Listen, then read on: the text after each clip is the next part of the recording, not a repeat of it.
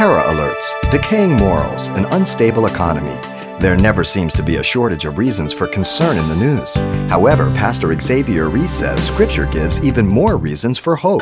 May the God of hope fill you with all joy and peace as you trust in Him, so that you may overflow with hope by the power of the Holy Spirit. Years ago, the S 4 submarine was rammed by another ship and quickly sank.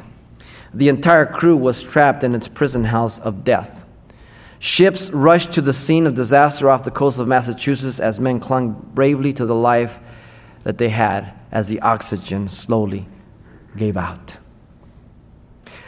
A diver placed his helmet ear to the side of the vessel and listened. He heard a tapping out a question in the dots and dashes of Morse code. The question came slowly Is there any hope? This seems to be the cry of humanity in the search to quench its spiritual thirst. Is there any hope?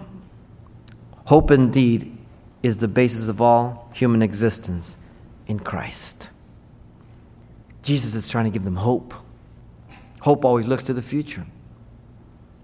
The promises of God are always to instill hope in us. Always. Paul says, he will never allow us to be tested more than we're able, but with every testing, show us the way of escape. 1 Corinthians 10 13. I love that verse and I hate that verse. It's a sweet and sour. I love it because I am assured that nothing can come my way that God doesn't give me the strength to go through. But it also holds me responsible. If I don't take the way, I have no excuse for my failure. That's why I hate it.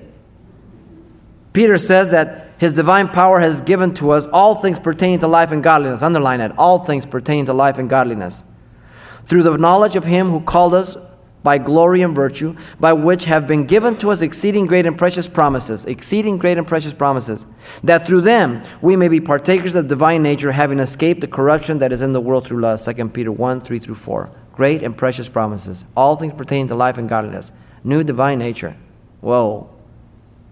Hope, there's hope for Xavier. I can live to please God. I can live above what I used to be. I can live as a light in this world. That's hope. The assurance of hope in God's promises are based on his past reputation. Do you realize that? He told Noah that he would destroy the world except for his family and those who repented. Only eight people were saved. Genesis 6 through 8. He kept his word.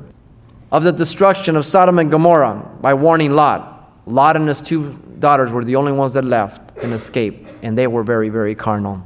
Genesis 19.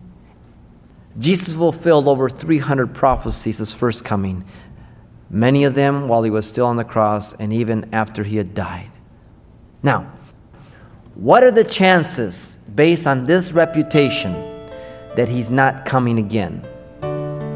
This is the proclamation of hope.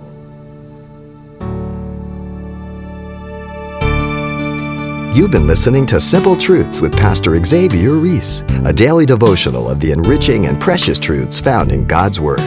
We're glad you've joined us and want to mention that today's message, as always, is available on CD for anyone who gets in touch. To make your request, give us a call at 800 651 8352.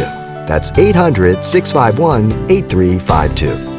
Or write us at Simple Truths, 2200 East Colorado Boulevard, Pasadena, California 91107. Or visit our website, calvarychapelpasadena.com.